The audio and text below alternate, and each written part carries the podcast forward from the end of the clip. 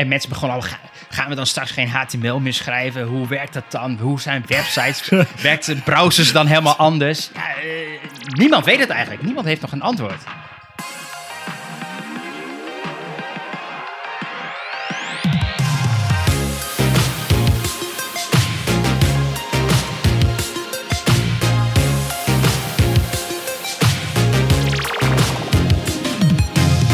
Welkom bij de Pixel Paranoia podcast. Ik ben Mikelle en samen met mijn co-host Rick gaan we alles behandelen rondom UX, UI en frontend development. En deze aflevering gaan we het hebben over eh, onder andere Web3, eh, NFT's en eh, allerlei andere dingen. Allemaal toffe dingen. SVG's, SVG's. NFT's, SVG's. allemaal hetzelfde. Ongeveer hetzelfde. Ja, precies. Precies. En ik, ik, wilde even iets, iets veranderen, want ik zie in de statistieken, dan kunnen wij een beetje mooi zien, dat sommige mensen haken zeg maar ongeveer halverwege de aflevering af, of horen de voeten niet. Maar we hebben dus een Telegram channel. dus nu horen mensen het sowieso. Ja, precies. Dus als je eh, op Telegram zit, dan eh, kun je, wat is het, t.me slash pixparanoia. Of je Ja. typt gewoon bezoek in pixparanoia en dan vind je de chat. En daar zitten mensen in die ook over eh, webdingen praten en design en zo. Correct. Beetje gekkies. Heel tof. Met z'n allen. Dus eh, kom, Yes. kom vooral, join vooral. Je, je hoeft echt niet eh, elke dag wat te zeggen, maar eh, als je zin hebt, dan join. Leuk. En dan Ja. trappen we af met een site. Ja, Safari heeft voor het eerst, volgens mij, eens iets wat de rest niet heeft. Geen idee hoe, maar schijnbaar hebben ze wat technical debt ingehaald in de kerstvakantie. Ehm, want daar hebben ze dubbele punt hash geïmplementeerd. Achter de, in de technology preview, dat wel. Ja, Eh, dus nee, nog niet widely available en zo. Maar eh, hetgeen waarvan altijd werd gezegd dat het niet kon en dat het te, eh, te expensive was voor je browser, eh, kan nu toch in Safari en dan binnenkort waarschijnlijk ook in Chrome en eh, Firefox, et cetera. Maar eh, ja, de dubbele punt hash selector, waarbij je dus ja, dingen kunt selecteren, ehm, elementen kunt selecteren die bepaald iets hebben. Bijvoorbeeld alle diffjes met een image erin of alle blockquotes met een whatever. ja je kan dus, Dus, alle eh, kanten op. Je hoeft niet meer helemaal down the tree, zeg maar. Je kan gewoon eh, nee, coole nee dingen doen. dus je kunt nu een soort van ja, parent selector doen. Als je, eh, ik wil, hey, ik wil die, die a- een nieuwsartikel eh, die een image heeft. Ja. En dan kun je vervolgens dus niet die image stylen, maar die nieuwsartikel. ja, als die een image heeft. dat is wel Dus, awesome. dat is wel cool. Ja, heel awesome. Dat kon niet, maar nu wel. In Safari. En maar, correct me if I'm wrong, maar ik dacht dat Chrome er ook al heel ver mee was. Of al stiekem ook al in een... Nee, nog niet in een flag, hè? Nee, nee, nee. Zover was het nog niet. Maar ik dacht dat, dat iemand Eh. anders... Een andere browser was er ook al mee bezig. En ik dacht dat Chrome het was. Maar Ja, we er niet dat- aan op. Nou, als ik eh Can I Use bekijk, dan is hij nog eh Ja, dat is nog wel... diep rood. knalrood, in alle versies. eh, ook niet in de toekomstige versies, zeg maar. Nou, oké. Nog even Ik zie geduld. wel dat eh, Chro- Chrome versie 100 er bijna aankomt. Damn. Gaat hard. Dus, eh, maar eh, nee, eh, nee dat, was, dat was inderdaad... Ze waren... ik ben de naam even kwijt. Maar ze waren onderzoek aan het doen. Ze hadden die spec gemaakt. En eh, Safari dacht... eh, laten we dat eens implementeren.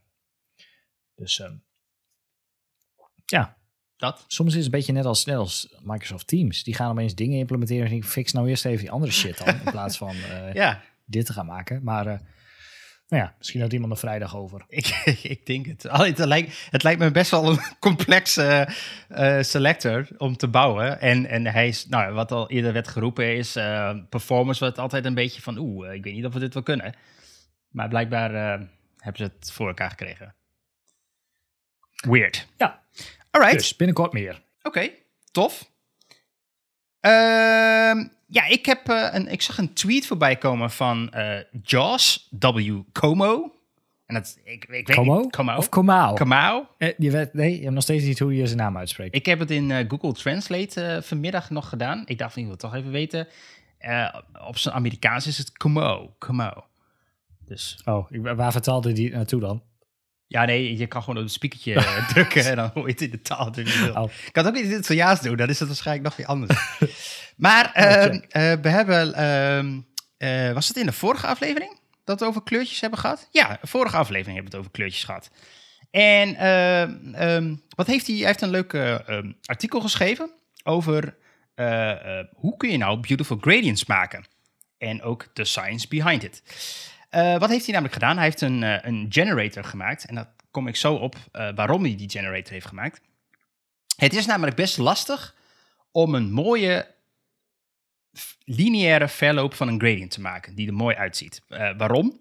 Als jij een gradient maakt die bijvoorbeeld van geel naar blauw gaat, dan zit er ergens middenin, is de kleur grijzer. Ja, een beetje zo'n doodkleur. Ja, een beetje zo'n zo, zo'n dood stukje, zeg maar. En ehm, dat heeft te maken omdat die gradient bestaat uit eh, de RGB-waardes, om het maar zo te zeggen. Dus we werken met RGB, dus rood, groen, blauw. En daar wordt een mengelmoesje van gemaakt. Eh, maar op, op 50% van die gradient eh, zit je precies op de waardes die je eigenlijk gebruikt om grijs te tonen in RGB. Want zo werkt RGB nou wel. Zo werkt het mengen van die kleuren nou eenmaal. Ehm, ja, en dat levert eigenlijk een beetje een, inderdaad een doodstukje op. Een beetje saaiig. Het ziet er niet zo heel flashy, flitsend uit. En dat is te fixen. Bijvoorbeeld door HSL te gebruiken. Hue, Saturation en Lightness. Nou, daar hebben we het vorige aflevering eh, uitgebreid over gehad. Eh, ik zal nog even kort toelichten. Eh Hue is zeg maar een, een kleurenwiel van 360 graden waarbij je alle kleurtjes hebt. De saturation bepaalt hoeveel wil ik van die kleur of hoe weinig. En de lightness gaat van heel licht naar heel donker. Ehm, als je de waardes van eh, saturation en lightness dus fixed houdt, dus bijvoorbeeld saturation zet heb ik op 100%, dus bam, volle kleuren. Eh, de lightness zet ik op 50, zodat die precies middenin zit. Eh, dan kan ik met de, de hue kan ik van de ene kleur naar de andere kleur. En dan krijg ik hele frisse gradients. Nou, dat is helemaal top. dat willen we.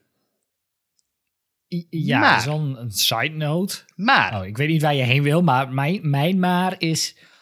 Het is wel echt een haast compleet andere gradient, zeg maar. Ja. Je verwacht, althans als, als ik een, een, een, een, Als je mij twee kleuren geeft en zegt, goh, welk gradient zit ertussen? Dan heb je enigszins een idee van, nou, dat gaat een beetje die, die kant op, zeg maar.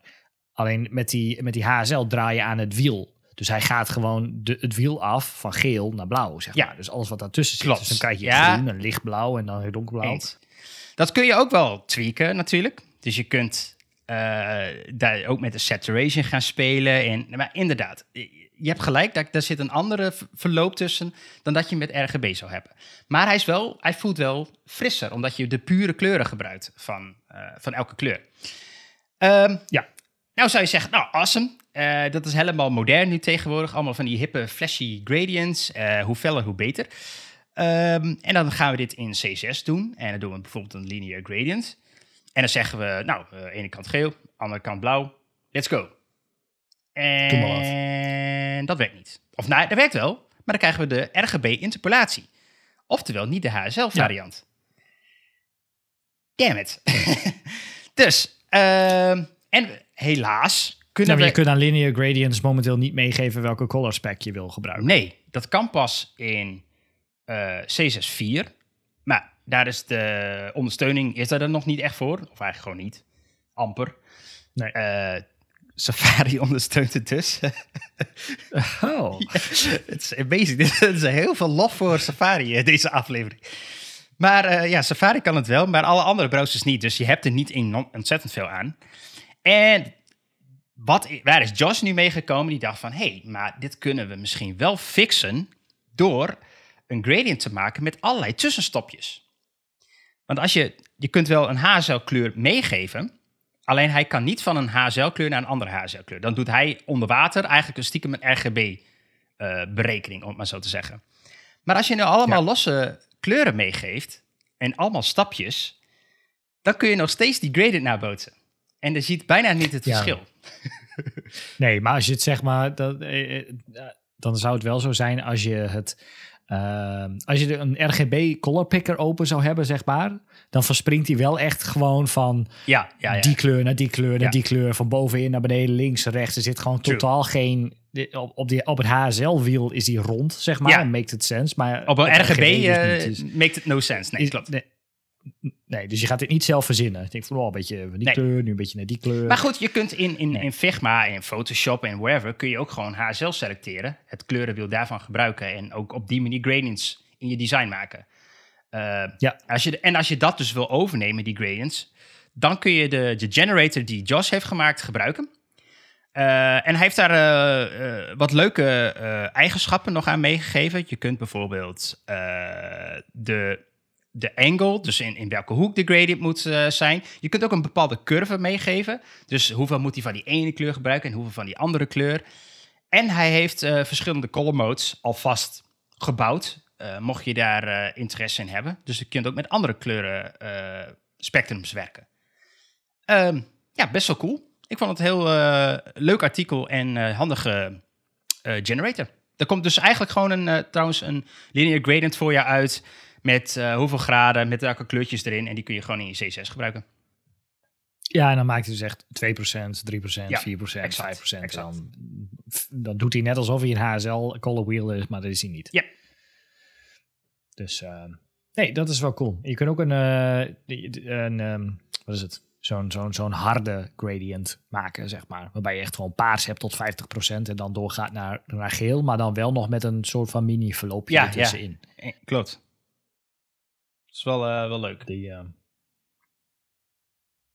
Dat was Cool. eh, mijn aside. Nice. Ja, ik heb nog een, eh, nog een site als een artikel over, van een Tyler Stika. Stika, ik weet niet hoe je het uitspreekt.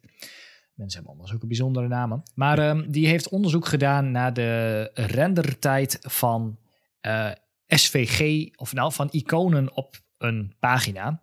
Eh, want die vroeg zich af, nou we steeds meer weggaan van icon fonts.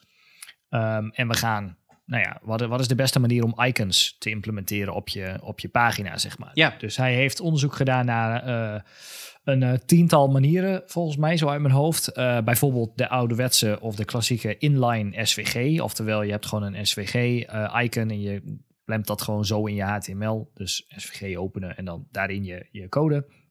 Eh, een symbol sprite, waarbij je dus één eh symbol bovenaan je body hebt met daarin alle SVG's die een ID hebben, die je dus op de, eh, ergens op de pagina kunt, kunt referencen, waardoor je dus niet meerdere keren dezelfde HTML van een SVG-icon. Stel je hebt een lijstje met een pijltje ervoor en dat ding heeft 10 eh 10 items, dan zou je dus met inline SVG 10 keer dezelfde SVG Ja. In je HTML zetten. En met die symbol sprite eh, reference je dan één keer die, eh, die sprite en dan welk icoontje die daaruit moet hebben. Ehm, hij heeft het getest met eh, gewoon de image tag. Dus een image tag en dan een SVG icon meegeven. Ehm, hij heeft het ook getest met een background image en masking. Oké. Ehm, vervolgens heeft hij dat. Het gaat dus. Deze discussie hadden wij zo net. Het gaat niet over de pagina laadsnelheid, dus de network requests, maar over de rendertijd van de pagina zelf. Ja, precies. Ehm, kom ik zo nog even op terug. Maar goed, hij heeft een demootje opgezet waarbij je kunt selecteren hoeveel iconen je bijvoorbeeld zou willen renderen op een pagina. Nou, als voorbeeld om, om eigenlijk een beetje ehm, aan te geven wat voor impact het heeft, zet hij hem bijvoorbeeld op duizend iconen. Nou, ik heb nog nooit een pagina gemaakt waar ik duizend verschillende iconen op een pagina render. Maar goed, om, eh, om aan te geven ehm, hoe lang het dan duurt. Ja.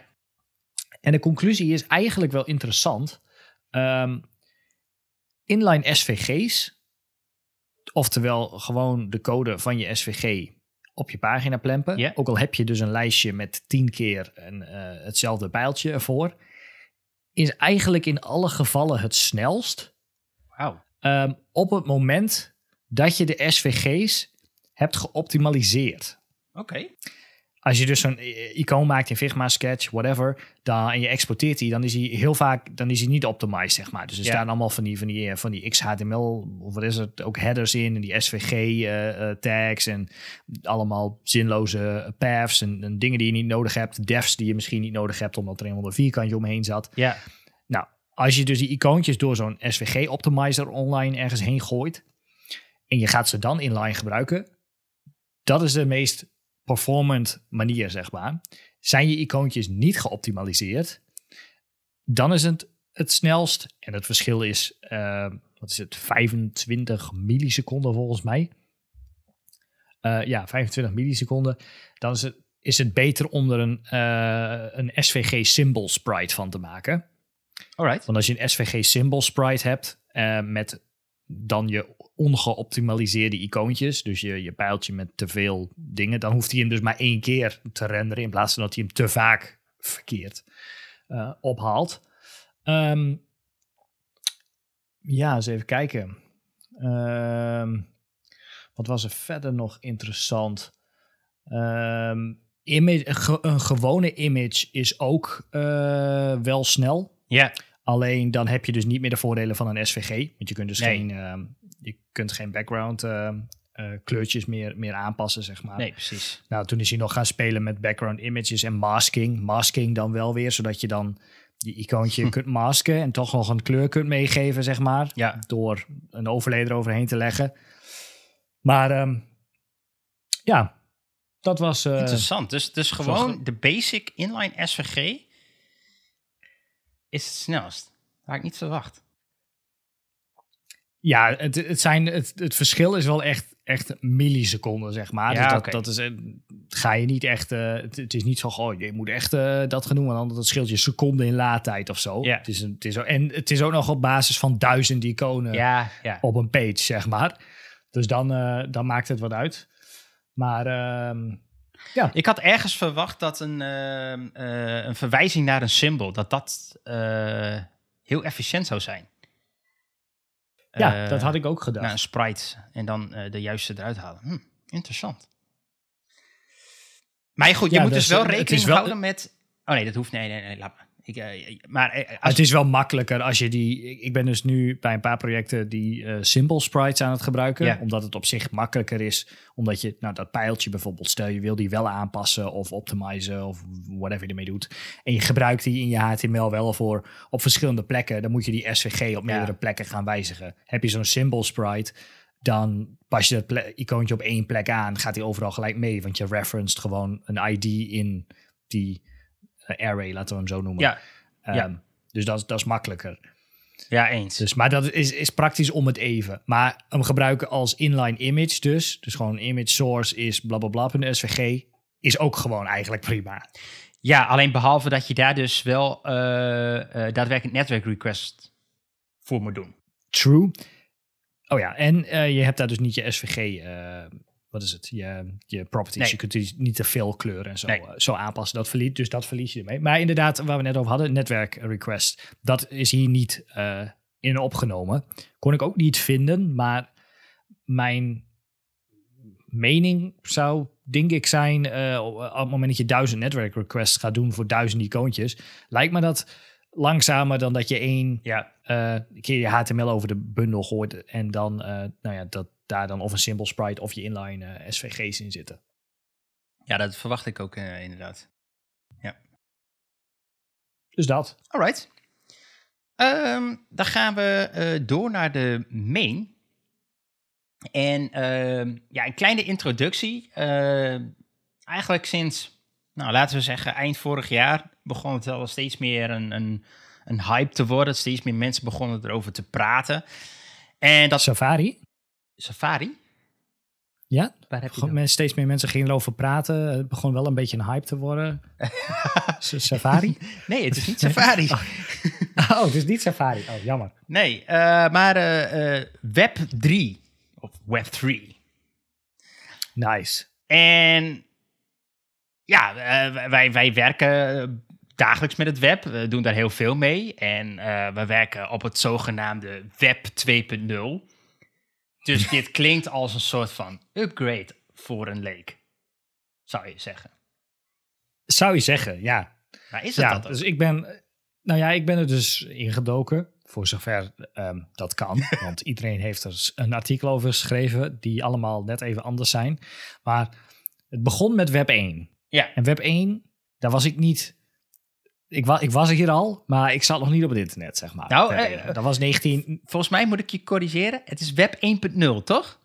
Want er zit... Web 1.0. Ja, ja. Web 1.0 van 1990 tot 2000 volgens mij. En toen was het dus een groot deel decentralized. Want iedereen runde zijn eigen servertje met zijn eigen website. En er was geen, geen, geen ja, iedereen had zijn eigen shit in huis, zeg maar. Het was geen, uh, geen, geen centralized ding. Er was geen, geen big tech. Toen, van 2000 tot, tot nu, ontstonden er dus Web 2.0. Web 2? Web 2.0. Ja, 2.0. 2.0 moeten we officieel zeggen. Web, ja, oké. Okay, Tim, uh, hoe heet, wat is zijn naam? Tim, Tim, Tim. Berners-Lee. Ja. Nou, toen ontstond Web 2.0 en toen ontstond ook Big Tech, a.k.a. de Googles, de Amazons en de Facebooks van deze wereld.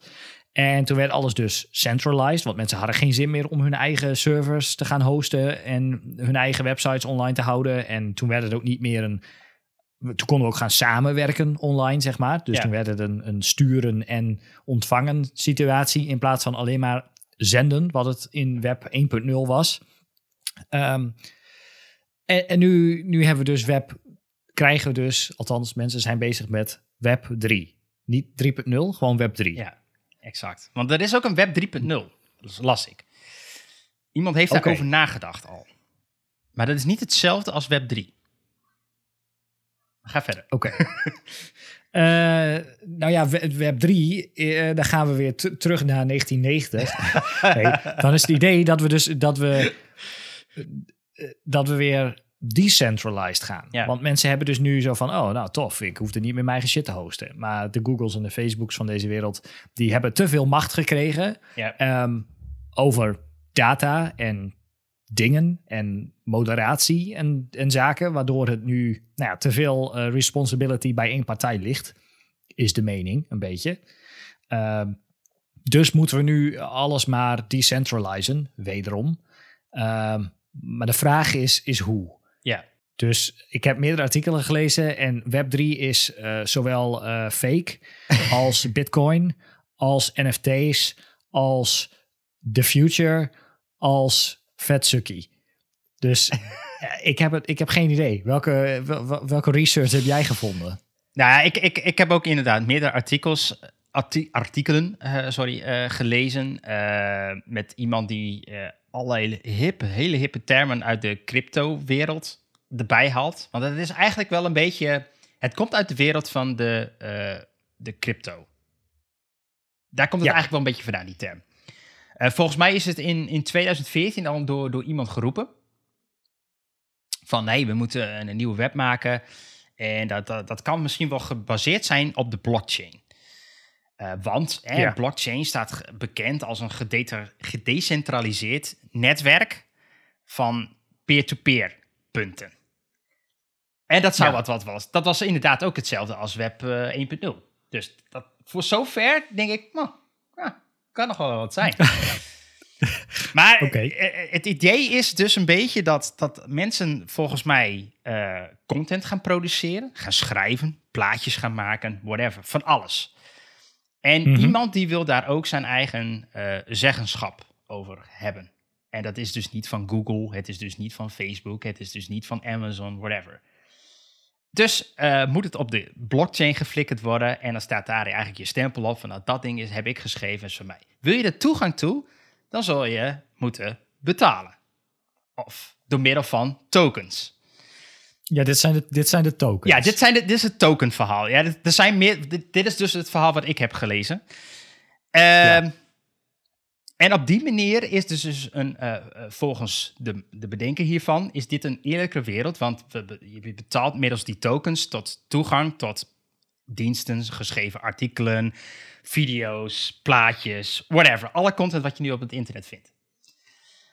Uh, dat klinkt... Ik kan het me heel moeilijk voorstellen ook. Ja, dat klinkt theoretisch. Wat, wat, zie, ik nou, zie ik nou een Reddit voor me waarbij dan alle comments worden gerenderd vanaf de blockchain? Ja, nou, da, daar is ook een beetje waar, waar ik een beetje uh, afhaak. En volgens mij wel meer mensen die veel met het web nu te maken hebben, is hoe werkt het dan? Want het, is, moet nog steeds een partij zijn die een platform waarschijnlijk heeft. Ik bedoel, Reddit is een platform iedereen post daarop. Ja. Uh, daar, zit daar zit ook moderatie op. Dat is wel door de community in dit geval.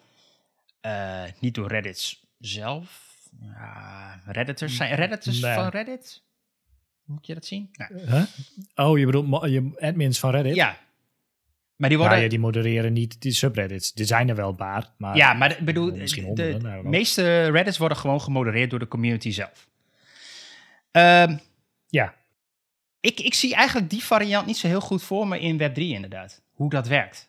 Eh, is die technologie dan heel anders? Moeten we dan betalen om toegang te hebben tot de individuele berichten? Of heb je, betaal je dan om toegang te hebben tot de nieuwe Reddit op Web3's technologie? Betaal je dan een fee alsnog aan een bedrijf die dat dan... Ik, ik, het makes, ja, ik maar er is dan niks meer gratis. ja, dat, dat vraag ik me dus af. Want, ehm, nou ja, het, het, het, het, eh, ehm, eh, wat, wat ik in dit, dit artikel lees, is dat er nu te veel middleman personen zijn. Dus dat zijn inderdaad Ja. de, de Googles, de Facebooks, eh, whatever. Waar we heel veel geld eigenlijk stiekem aan betalen. Met z'n allen. En dat klopt Ja. ook wel, want die bedrijven worden ook wel behoorlijk rijk van alles wat we doen op het internet. Nou, Ehm, gewoon van de data die zij, die zij harvesten en, en de Ja. gebruikersdingen, et cetera. Ja. Dus we zijn inderdaad heel erg afhankelijk van dit soort spelers. Eh, ik ben ook wel ergens mee eens dat dat misschien wel wat anders moet en anders kan. Maar ik zie nog niet helemaal de huidige technologie die we gebruiken. Eh, Welk plekje heeft Web, Web3 da- daarin? Of is het juist andersom? Ik, ik snap hem nog niet helemaal. Eh, en mensen begonnen al, ga- gaan we dan straks geen HTML meer schrijven? Hoe werkt dat dan? Hoe zijn websites? Werkt de browsers dan helemaal anders? Ja, eh, niemand weet het eigenlijk. Niemand heeft nog een antwoord. Nee, dat is, dat is wel mooi. Nee, het is eigenlijk nog Ik niks. zag, Het is niks. Nee, er is, het, is ook, je, kunt, je kunt je helemaal suf zoeken, zeg maar. In ieder artikel wat je tegenkomt is geschreven door iemand anders die ook die hier iets van vindt. En het kan alles zijn, maar het kan ook helemaal niet zijn. Ja. Het is meer, en volgens mij tweette Elon Musk er ook nog over dat het meer een soort van marketing buzzword is geworden dan dat het daadwerkelijk. Ja, dat, Iets- dat het een soort, soort tool is van eh, venture eh, capitalist eh, om, om mijn geld weer te verdienen, zeg maar.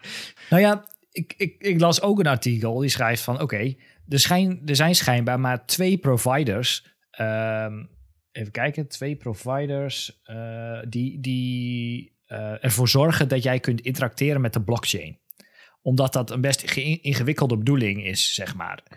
Ehm, dus zo'n MetaMask, dat is dan zo'n zo'n eh, plugin, die kun je in je browser doen. En daarmee kun je dan je, je inhoud van je wallets en zo zien. Ja. Dat is niks anders. Die doet een call naar die wallet providers. En die krijgt een, een, getal, eh, een, een, een getal terug wat hij jou laat, laat zien, zeg maar. Ja, Ehm, eh, maar ook voor het interacteren met de blockchain.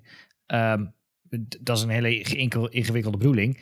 En niemand wil daar zelf een server voor hosten.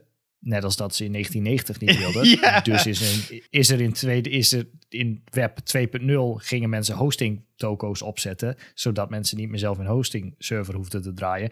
Is dit nu weer hetzelfde? Mensen hebben geen zin om zelf nee. een server te draaien om te interacten met de blockchain. Dus sturen we gewoon API calls naar een bedrijf Die, die een hosting Ja. heeft opgezet om te interacten met de blockchain.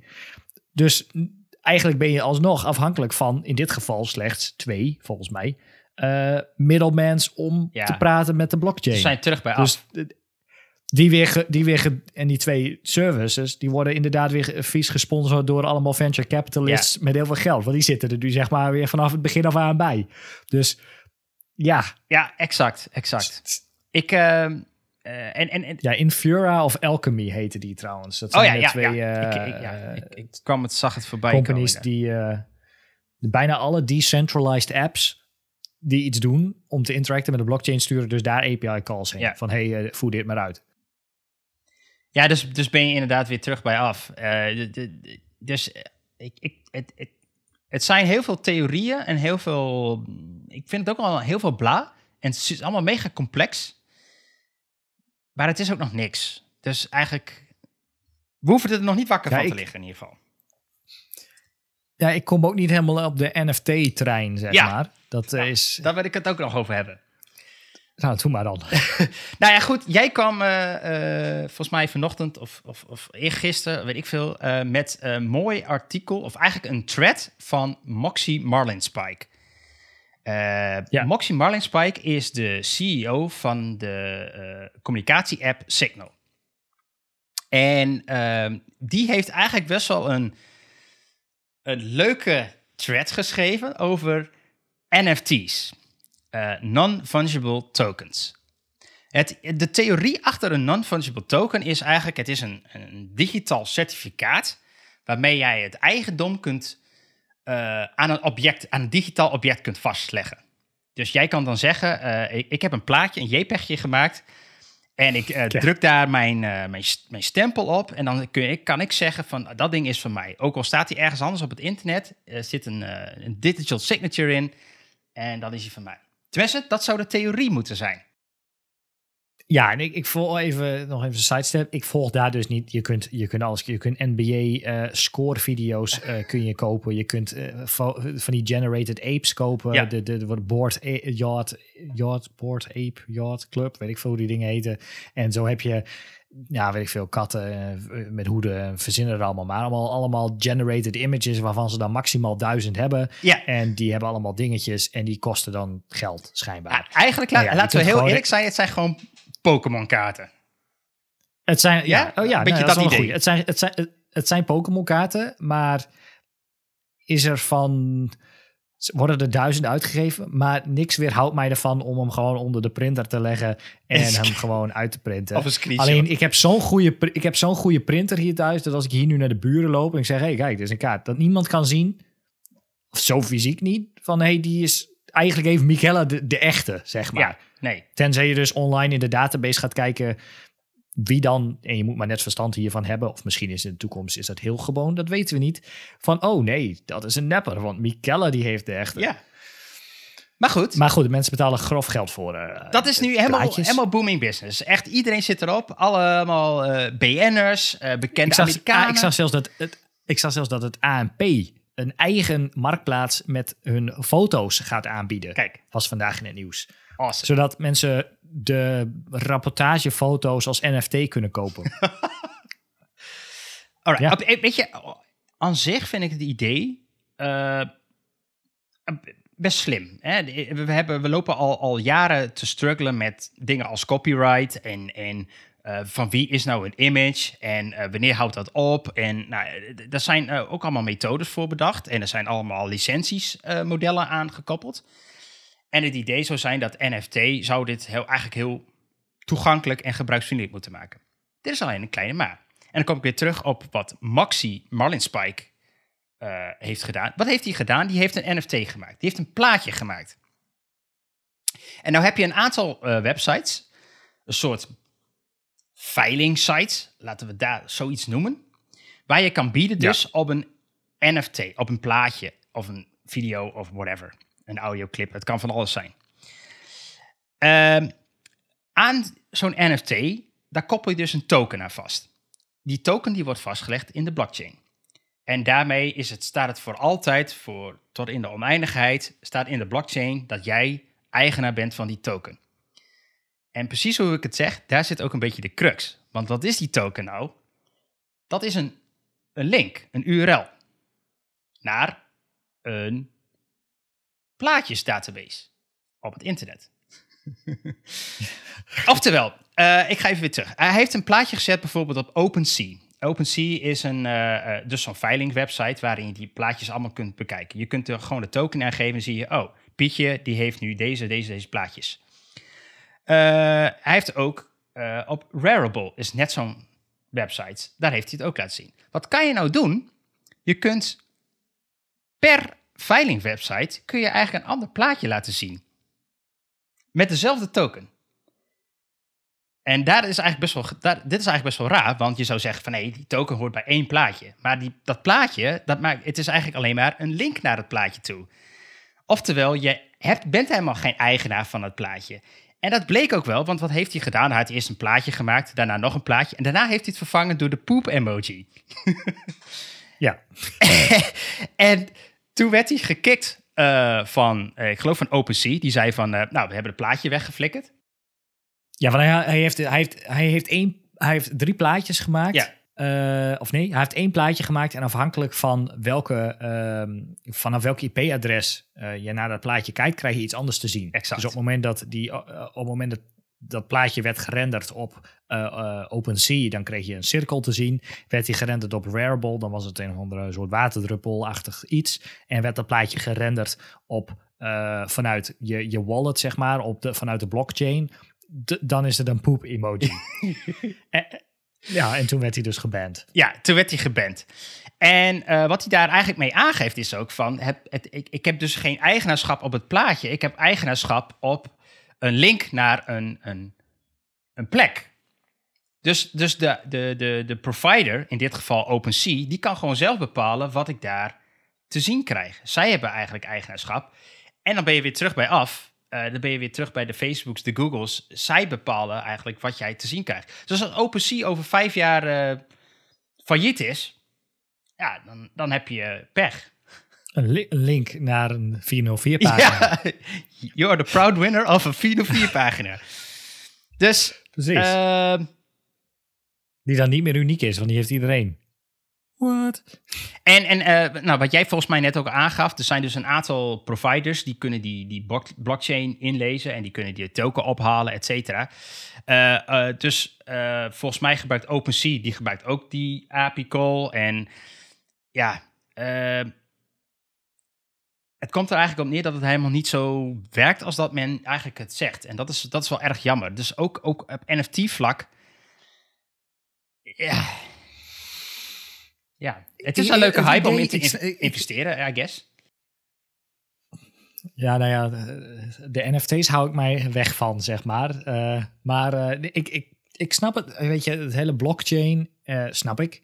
En het is cool om inderdaad op, op een gedecentraliseerde plek iets bij te houden. Ik heb al stukken gelezen over dat je een huis zou kunnen kopen. En dat hij dat dan, uh, nee, in plaats van dat je naar de notaris gaat, die dat dan in, bijschrijft en opslaat in een kluis, dat dat uh, decentralized op de blockchain komt te staan, dat dat huis dan van jou is.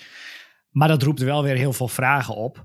Want hoe controleer je of, uh, of dat huis zeg maar echt van jou is? Er staat dat, dat dat huis aan een, uh, aan een, of aan een, ja, eigenlijk aan een user, laten we het zo zeggen, aan een, um, op, op de blockchain ja. uh, gekoppeld is.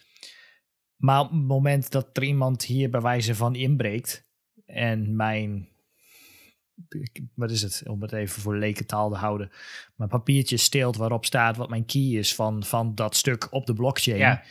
Uh, dan ben je eigenaar. En daarmee, dan is die eigenaar. Dus inderdaad, voor mij schreef hij ook ergens van wat weerhoudt. Uh, zeg maar, nou, dan gaan nu mensen bij oudjes langs de deuren en die zeggen dat ze van de thuiszorg zijn en die, die trekken hun hele huis leeg. Uh, wat als die een papiertje vinden van met een key op de blockchain waarin hun hele huis opeens. Uh, ja. ja, er staat nergens van dat huis hoort bij, hoort, hoort bij Annie. Nee. zeg maar, dan is het huis opeens voor jou. Oeps, sorry, huis weg. En, en juist voor, voor, voor dat probleem hebben dus notarissen die dat wel bijhouden. ja. Dus, dus ik, ik ben er helemaal mee eens. We, ik denk dat de blockchain eh, qua technologie uh, super awesome is. Ik denk dat het ook echt wel wat kan bieden. Maar we zijn er nog niet. Het is, het is nog niet uh, helemaal gereed voor, voor alledaags gebruik. Uh, en ja, het is, het is aan de ene kant, ik vind het een hele interessante wereld. Het is een enorme, echt een enorme hype. En ik uh, geniet er ook uh, zeer van, zeker financieel gezien. maar uh, het praktisch nut ja. is nog niet altijd even goed. Nee, ja, ik, nou wat je net al zei, ik, ik, ik, stel je hebt een forum of zo en je gaat de comments bijhouden op een blockchain om redenen. Uh, zodat alles altijd fixed is. Dus je kunt altijd zien dat iemand op een bepaald moment iets heeft gezegd. En dan kan hij dat niet meer bewerken. Dus, want dat is de hele grap van een blockchain. Want hij gaat alleen maar volwaarts. Je kunt niet dingen achteraf bewerken. Nee, je kunt niks verwijderen, je kunt niks eraf halen. Het, het blijft... Dingen, dingen zijn wel heel... Ja, precies. Het is niet alsof, uh, alsof uh, onze Mr. Nakamoto uh, opeens de eerste bericht door de blockchain gaat wijzigen naar iets anders. Nee. Um, ja, als dingen echt in steen gegoten moeten worden, dan, dan kan ik me voorstellen dat het handig is. Maar hoe wij hier websites omheen gaan bouwen, dat is voor mij nog een raadsel. Maar misschien snap ik het gewoon niet. Dat kan ook. Ja, dat, dat, zou, dat zou goed kunnen. Of, of zien we de, de, de praktische mogelijkheden niet. Uh, er zijn genoeg uh, knappe koppelingen die hier uh, nu mee bezig zijn. En misschien wordt het echt wel anders. Hè? Gaan we een soort van hybride vorm krijgen tussen wat we nu hebben en wat zogenaamd nu Web 3 moet zijn. who knows? Het is, internet is, is iets wat blijft innoveren, I guess. Ja, check. Ja, ik heb verder geen niks toe te voegen aan het Web3-verhaal. Nee, ik ook niet. Uh, het was wel even interessant, want er is nu zoveel hype over. En we dachten van, nou ja, laten we er wel over iets over vertellen. We zijn ook, dat, dat, zeggen we ook, we zijn absoluut geen experts op, uh, op dit vlak. Maar nou, het, het, het, het, lijkt ons aan te gaan. Maar dat doet het dus toch ook totaal weer niet. Uh, op dit moment in ieder geval niet. Dus, nou, tot zover. Ehm, Check. Um, nou, ik heb nog wel wat ja, ik heb nog wel wat anders. Oh. Uh, er is een draft stage van een HTML sanitizer API. Dat uh, houdt in dat je straks uh, input van een inputveld kunt sanitizen met JavaScript. Um, Weet je? Zonder dat je. Ja, dat. Uh, dat is wel ja. handig. Jeetje, ik kan me daar zitten eigenlijk al heel lang op. De, voelt een beetje laat of zo. ja, nou, dat, dat staat er ook bij, zeg maar. Uh, dat uh, normaal je, nou ja, bijvoorbeeld met regex dingen stript of zoiets dergelijks. voordat je het naar, uh, voordat je naar een server stuurt. En dat we daar allemaal libraries en dat soort dingen voor hebben. Maar yeah. nee, er komt een, er komt een Sanitizer API aan. Die nu in draft is. En die dus, je bedoelt door de W3? Ja, klopt. Okay, ja, okay. W3. Ja, ja, ja de W3C HTML Sanitizer API uh, Draft Community Report van 30 november 2021 is de laatste, laatste versie. Maar daar staat in uh, hoe die moet gaan werken en hoe je hem kunt aanroepen. En uh, nou, daar kunnen mensen op reageren. Dus daar zijn ze, dat maakt daar zijn ze mee bezig. Vast heel veel backenders heel blij. ja. Oké, okay, awesome. Precies. Dus je kunt daar inderdaad dan uh, gewoon uh, input, de, de, de ja, user content doorheen gooien, zeg maar. Dus en dan, voor, uh, voor CMS'en, voor formulieren, voor whatever. Zonder dat je daar, um, zonder dat je daar een, een andere library voor nodig hebt. Mm, dus even kijken, wat kwam ik verder nog tegen? Een website genaamd accessibilitymyths.com. Oh, ja. maar dan A11 Griekse ei, myths.com. Uh, met uh, daarop, uh, even kijken hoeveel, 22 accessibility myths. Um, uitgelegd met detailpagina's en statistieken en et cetera, et cetera. Over um, bijvoorbeeld dat accessibility only affects small, a small group of users. Of disabled users don't use my website. of nou, allemaal van dat soort dingen. Ja, jij lacht en ik weet waarom. nee, dat, een voorbeeld is een klant van ons die um, wilde dat iets op een bepaalde manier werkte. Um, en toen noemde die de, de groep gebruikers van, nou, weet je, uh, wij, de website is niet gericht op mensen met een beperking.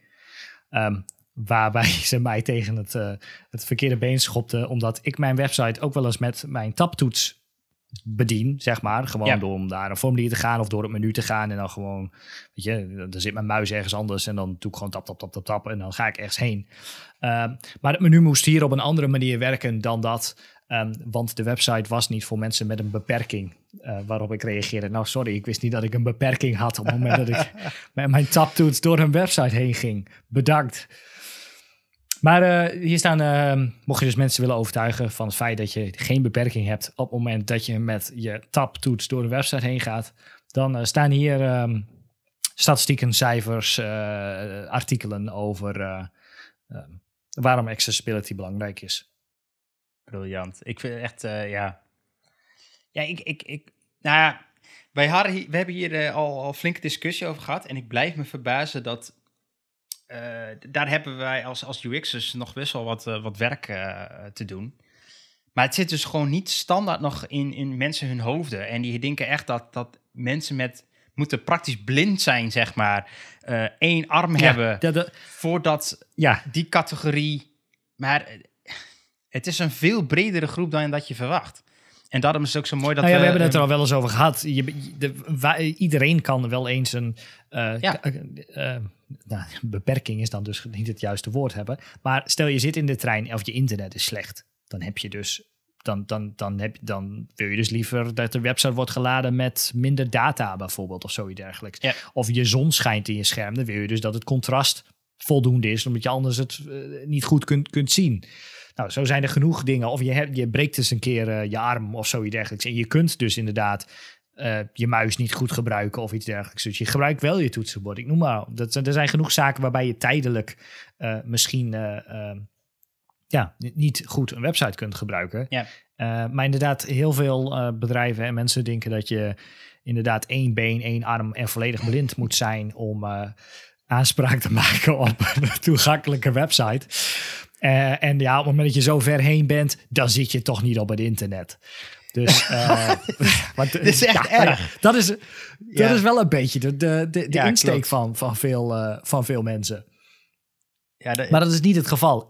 En op het moment dat je je website wel toegankelijk maakt, door gewoon een goed contrast te hebben, duidelijke outlines te hebben als je ergens, en hovers als je ergens overheen gaat, duidelijk aan te geven wat linkjes zijn, et cetera, et cetera, maakt het gewoon de website voor, voor iedereen gewoon makkelijker hij is- bruikbaar. Hoef je niet hij is na te denken beter scanbaar. Hij is sneller. Hij wordt beter geïndexeerd door Google. Er zijn, er zijn tig dingen die je nu op kan noemen die alleen commercieel al, eh, ook al zou dat je alleen je reden zijn, die alleen commercieel Ja. al beter werken. En dat maakt het ook zo zuur dat, dat we eh, nog steeds van klanten dit soort dingen horen. Van ja, eh, dat gaat maar om een klein groepje toch? En eh, ja, dat komt wel. De volgende keer dan zet ik mijn webcam aan en dan regel ik hier een rolstoel. Dan doe ik een iPad shop. Dan zit ik hier. Sorry, heb je tegen mij? ja, Ja, maar het, ja, het is ongelooflijk. Ja. Ja, en het mooiste, dan worden er ook nog eh, gelinkt naar websites die... Ja, maar die hebben het ook. En dat zijn hele grote websites. Ja, en die hebben Ja, dus die ook het fouten. Die fouten waren gemaakt. Want in- daar heeft de NOS laatst nog een compleet nieuwsbericht over geplaatst. precies. Inderdaad. Een Jumbo en een Mediamarkt. Ja. Dat is natuurlijk niet een goed voorbeeld. Dat zij dat ook doen. Ja, nee. Dat, eh, als Pietje van de brug afspringt, doe jij het dan ook? Ja, ja, ja. Dus, eh, nou, genoeg te doen op dat vlak in ieder geval. Eh, zullen wij doorgaan naar de footer? Ja. Alright. Wil jij... eh, Wat is jouw footer? Op mijn footer? Eh, ja. ik heb echt een toffe... Ja, ik, het is geen documentaire. Het is wel een beetje meer ja, fictie. Het is echt wel gewoon goed gefilmd. Eh, maar het is wel gebaseerd op een waargebeurd verhaal. En dat heet eh The Billion Dollar Code. Ken je die? Nee, zeg maar niks. Het, is een, eh, eh, het gaat over het verhaal dat een, eh, een, een Duits start-up, om het maar zo te zeggen, ehm, ooit de bedenker is geweest van wat we nu kennen als Google Maps. En eh, dat heette toen heel erg anders.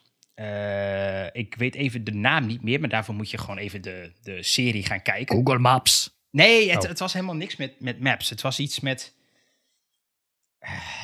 Ik weet het niet. Ik weet het niet. Iets anders. Maakt ook niet uit. Ehm, het, het gaat er eigenlijk om. eh, dat, dat was een, eh, eh, het, het is ontstaan door een, een, een hacker slash programmeur in combinatie met een, een, een, ja, graph, TerraVision. visual design. Ja, TerraVision, dat was hem. Thanks. Ehm, en die hadden het idee van ehm, eh, in samenwerking, of, of nee, om mappen of, of eh, kaarten interactief te maken. Dat idee hadden zij. En ehm, dat was allemaal heel lastig en duur. En daar hadden ze een hele zware PC voor nodig om dat te, te ontwikkelen. Dus ze zochten eigenlijk een, eh, een investeerder. En die hadden ze gevonden in eh, de Deutsche Telekom. Want eh, dit, dit speelt zich allemaal af net na eh, de val van de Duitse muur. En eh, eh, Berlijn moest eh, flink investeren. Dus dat ging eigenlijk investeren in technologie, in nieuwe dingen en hip. En dat is eigenlijk ook hoe Berlijn ons ontstaan is als start-up city. En, en een beetje het idee wat ook in Silicon Valley gebeurde. En, Ja. en zij zijn begonnen met, met, een- met, een klap, met een zak geld van de Deutsche Telekom om dus een, een interactief kaartenprogramma te maken. En het is echt amazing, want ik wist dus niet dat dit verhaal echt was. Uh, maar ze hebben daar een versie gemaakt en dat ziet er gewoon exact uit als Google Earth. En, uh, ik moet dit wel. Zijn dit nu spoilers voor als ik straks ga kijken? Nou ja, dit, dit verhaal is al bekend. Uh, ik wist het ook oh. niet, maar het is gewoon een waargebeurd verhaal. En uh, daar speelt nu ook, of okay. is al een heel lang een rechtszaak over gespeeld. Over het feit dat die mensen het eerst dat idee hadden. Het probleem is, ze hebben dat patent wat ze ooit hadden, is, was verlopen. En ze hebben nou, het, daarvoor moet je het verhaal kijken. Maar op een of andere manier is het ook bij Google terechtgekomen. En daar gaat het verhaal Oké, interesting. En dat is heel erg tof. Oh. Heel erg tof. Oké. Nou, dan uh, ga ik dat zo meteen eens even uh, aanslingeren. Cool. Te kijken op Netflix. Netflix, ja, Netflix. The Billion Dollar Code. Oké, okay, cool. Uh, ja, mijn voeter is iets wat ik aangeschaft heb, wat boven mijn hoofd hangt. Niet te zien op een podcast. Maar het is een infraroodpaneel. Kachel. Bam. Plaat. Ding. Uh, ja, dat, uh, de, wij, wij, wij hier in, in Groningen hebben het natuurlijk zwaar te lijden onder de aardbevingsschade. um, hier twee hoog in een appartement. um, maar uh, daar, uh, daarvoor kon ik mijn huis verduurzamen. Um, dus heb ik op de kop getikt een infraroodpaneel. En dat is best wel apart. Uh, ik ken het in eerste instantie niet echt. Ja, je kent wel van die terrasheaters, ja, zeg maar. Die, uh, nou, daar lijkt het op. Uh, alleen zie je dan niet dat ding oranje worden, zeg maar. Het is gewoon een soort... Nou, ik, ik heb hier nog een systeemplafond in zitten. dat is niet moeders mooiste, maar ik ben blij dat ik hem heb laten zitten. Want nu past er precies een paneel in. maar ja, het is een paneel van 60 bij 120. Het is gewoon wit. met een soort van... zo'n zo'n spak kleurtje, zeg maar, van dat, wat, wat ze vroeger hadden. Ja. Zo'n systeemplafond, uh, patroontje zit erin. En uh, ja, die zit aangesloten op stroom, zit een thermostaat bij. En die gaat er gewoon aan. En dan is het net alsof de zon hier in huis schijnt. Je ziet niks, je hoort niks, maar het is hier wel gewoon uh, lekker warm. en die plaat die wordt 90 graden. En dat straalt gewoon naar beneden. En het is... Het, het verwarmt dus objecten. Het is infrarood. Ja. Dus hij verwarmt dingen die, die die eigenlijk ziet, laten we het zo zeggen. Dus als, jij, uh, als ik mijn hand onder een boek hou, dan wordt mijn, wordt mijn hand niet warm, zeg maar. Dat boek, de bovenkant van het boek wordt wel warm en die straalt weer hitte af de, de kamer in, zeg maar. Maar um, ja, het is heel apart. Het, uh, ik, ik, heb hem nu uh, een, een, paar dagen aanstaan, maar het is wel aangenaam. Het is hier, het is hier lekker warm. En nice. ja, het is, het is alsof de, alsof de zon schijnt. Ja, en het is dus volgens mij een, een, stuk zuiniger dan, dan gewoon een elektrisch kacheltje, toch? Nou ja, kijk, ik heb hier meerdere kacheltjes gehad. Ik heb een um, zo'n zo'n zo'n beetje zo'n bouwkacheltje gehad. Zo'n heel klein, uh, zo'n rood ding met zo'n handvat eraan, zeg maar. Die zijn uh, eh, 2400 watt of zo. Die slingen aan. En binnen twee minuten dan is het, uh, is het gewoon nou, onaangenaam warm, zeg maar. Heel bedrukkend. Ja. ja. Beetje, het ruikt raar. Het is gewoon ja, het wordt warm, maar het is niet fijn. Nee. Ik heb ook zo'n um, uh, een, uh, een soort van oliekachel gehad. Dat is niet, niet zo'n zo open oliekachel. Het is gewoon zo'n radiator gevuld met olie ja, oh ja, ja. Uh, op stroom. Dus die zet je aan. Die ook gebruikt ook 2400 watt of zo dergelijks. Dat duurt een uur voordat die zeg maar warm is. Die olie die wordt warm die daarin zit. Ehm, zet je hem dan uit, dan blijft die olie nog best wel lang warm oh, en nastralen. Ja. Um, maar die gebruikt ook best wel veel stroom. Het duurt best wel lang voordat hij voordat hij warm is. Ja. Um, en die verwarmen dus de lucht. Dus ja, dan heb je inderdaad, dan is de hele kamer warm. Dus heb je ook warme voeten. Dat heb ik in dit geval niet, want mijn voeten zitten onder mijn bureau. En die plaats straalt van boven naar beneden. Ja. Dus daaronder niet. Dus het is meer, ik, heb hem als bijverwarming. Ja. Ik heb de kachel wel aan, zeg maar. Maar die staat nu, uh, nou, het is het twee graden lager of zo. Uh, want ik heb, die, ik heb dat paneel gewoon aan. Dus nou, dat, dat is behagelijk warm. Uh, Op deze plek. En deze kamer wordt om een duur ook wel warm. Van alles wat warm wordt, dat straalt hitte af, zeg maar. Uh, maar als ik een meter naast mijn bureau ga staan, dan is het daar koud. Dus het is wel vreemd. Maar het blijft wel gewoon, zeg maar, de, gewoon frisse lucht. Het is gewoon... Ja, dat is wel nice, ja. Heel, heel aangenaam warm. Het is een soort onzichtbare... Ja, dat is warmte sowieso. Maar het is een soort... Ja, hoe moet ik het uitleggen? Onzichtbare zon of zo. Hier in huis. Dus ja, het is weird. Maar... Uh, en, en, ik verbaas me over, zijn helemaal niet zo duur. Dit is dan een best groot paneel van, van, van 60 bij uh, 1,20. Die kost 300 euro, maar um, je hebt zo kleiner. En je kunt ze dus ook uh, ja, eh, onder je bureau hangen of zo, of aan de muur. Of, eh, je moet in ieder geval wel in de buurt van het paneel En hoeveel watt is die, dit, zeg de- maar, dan, in vergelijking? Dit 700 Ja, is deze. dus aanzienlijk minder. Dus dat, dat is aanzienlijk minder dan, Ja. eh, dan zo'n kacheltje Ja. eh, die je dan eh, inderdaad ook best wel lang aan hebt staan. Ja, Dus ik ken het niet, maar ik ben er wel, ben er wel blij mee. nou, cool. Dat, het- ik, ik had het idee om ze dus ook verderop in huis te gaan hangen. Maar je moet ze wel. Wil, wil je zo'n paneel ophangen om de kamer te gaan verwarmen? Dan moet je wel echt meerdere en echt forse panelen hebben, zeg maar. Want ze moeten echt objecten gaan verwarmen die hun hitte gaan afstralen. En dat, eh, nou ja, dan heb je eigenlijk niet zoveel. Je moet eigenlijk gewoon in de buurt of eronder gaan zitten. Want dan heb je er daadwerkelijk zelf direct wat aan. Ja, ja. Maar eh, dat uiteraard gestuurd door een eh, draadloze thermostaat die weer op Alexa en Google Home en If This Then That kan. Van Tuya, wat dus ook weer zo'n merk is die heel veel IoT-stuff maakt. Maar eh, ja, Nice. blij mee.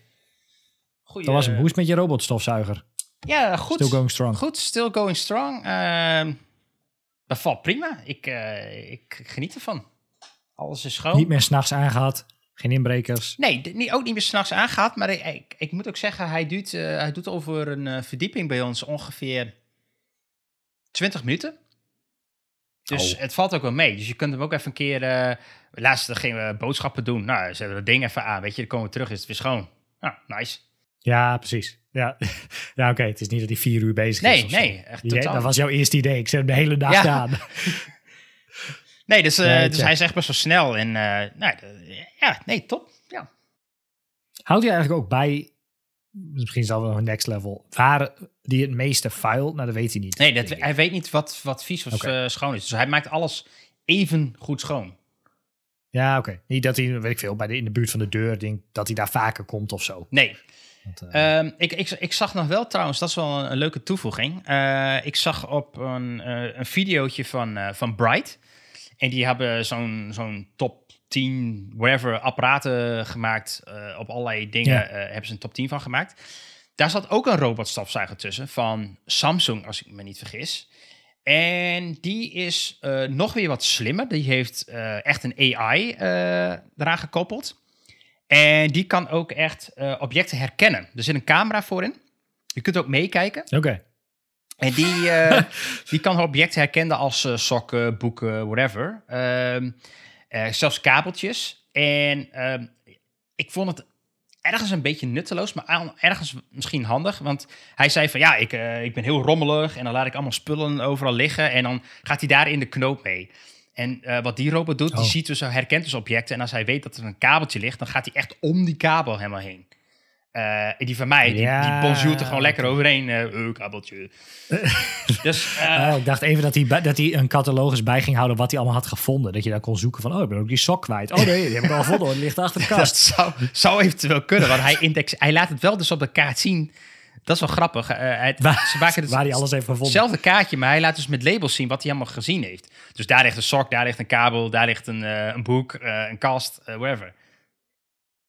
whatever. Ik weet niet, ik, ik weet niet hoeveel dingen jij op de grond hebt, in huis hebt liggen. Nee. Maar ik- anders dan een kleed heb ik niks op de grond Dat, liggen. dat vond ik, ik, dat, ik had daar ook, eh, ik was dan met mijn, eh, met mijn eh, vrouw daar ook wel, had het over een discussie. Ik zei van ja, maar ja, ook wel een beetje sneu als je echt overal je shit hebt overal ligt. Dat, dat stoor ik me ook aan. Dus Daar kan het niet werk voor, doen. Zeg rijdt, hij, dan rijdt hij zeg maar overal omheen, omdat er over, te veel zooi op de grond ja, ligt. dus Ja. maakt hij daar niet schoon. Dus dat is eigenlijk een beetje suf. Maar goed, oké. Nee, oké. Nee, ik had gehoopt dat hij misschien zeg maar wist van, oh, bij de deur, daar is het vaak vies. Geen idee hoe hij dat dan weet, maar Nee. eh, Nee. dat hij dan daar vaker gaat stofzuigen of zo. Nee, dat niet. Zelfs die van, eh, eh, hoe heet dat bekende stofzuigermerk? Met die hele hippe dingen. IRobot, Nee. Roomba, nee, nee, geen robotstofzuigers. Die, eh, die normale stofzuigers. Die ook met de hand. Dyson. Dyson, ja. Die heeft nu ook een robotstofzuiger. Maar zelfs dat ding doet dat ook niet. ik had dat misschien van... Die is vast 2000 euro. Oh ja, vast. Ik, geen idee. Duur, denk ik. En en wat ik een nadeel ook vond van die Samsung die Bright liet zien, dat ding was echt hoog. Het Ja. was echt eh 20 centimeter hoog. Dus hij gaat ook eh, onder stoelen en, en, en zo, daar gaat hij niet onderdoor. Dus dat vond ik eigenlijk niet zo heel handig. Eh, want die, die eh Roborock die ik die heb, Dyson, de robotstofzuiger, die is ook eh, fors. ja, die is Dat ook is hoog, niet, dat ja. is niet, dat, Dat is echt eh, wel een unit. Klopt. En die, die Roborock die ik heb, die is 8 centimeter hoog, geloof ik. Rijden. Ja, precies. Nee, dit is hier trouwens een soort rijdende kookpan. Ja. Een soort eh, rijstkoker op wielen. Met, maar dan uit de toekomst, met allemaal hippe, gekke vormpjes. Ja, klopt. Oké, nou ja, dat, eh, dat was hem voor deze week. Yes, dat was eh, de aflevering weer. Eh, mocht je dit nou ergens horen, abonneer dan ons vooral. Je kunt ons vinden op Google Podcast, Apple Podcast, Spotify, eh, Amazon Podcast, dingen, Prime, Telegram. Telegram. Oh ja, en mocht je nou wat hebben, eh, of wil je lekker kletsen, kom dan op Telegram. En eh, je mag ook eh, in Telegram komen en tegen ons zeggen van... hey, ik wil een keer eh, meepraten in de aflevering. Ook wel leuk. ja, Dus Zeker. doe dat. Dan wil ik zeggen, tot de volgende keer. laters. Hoi hoi.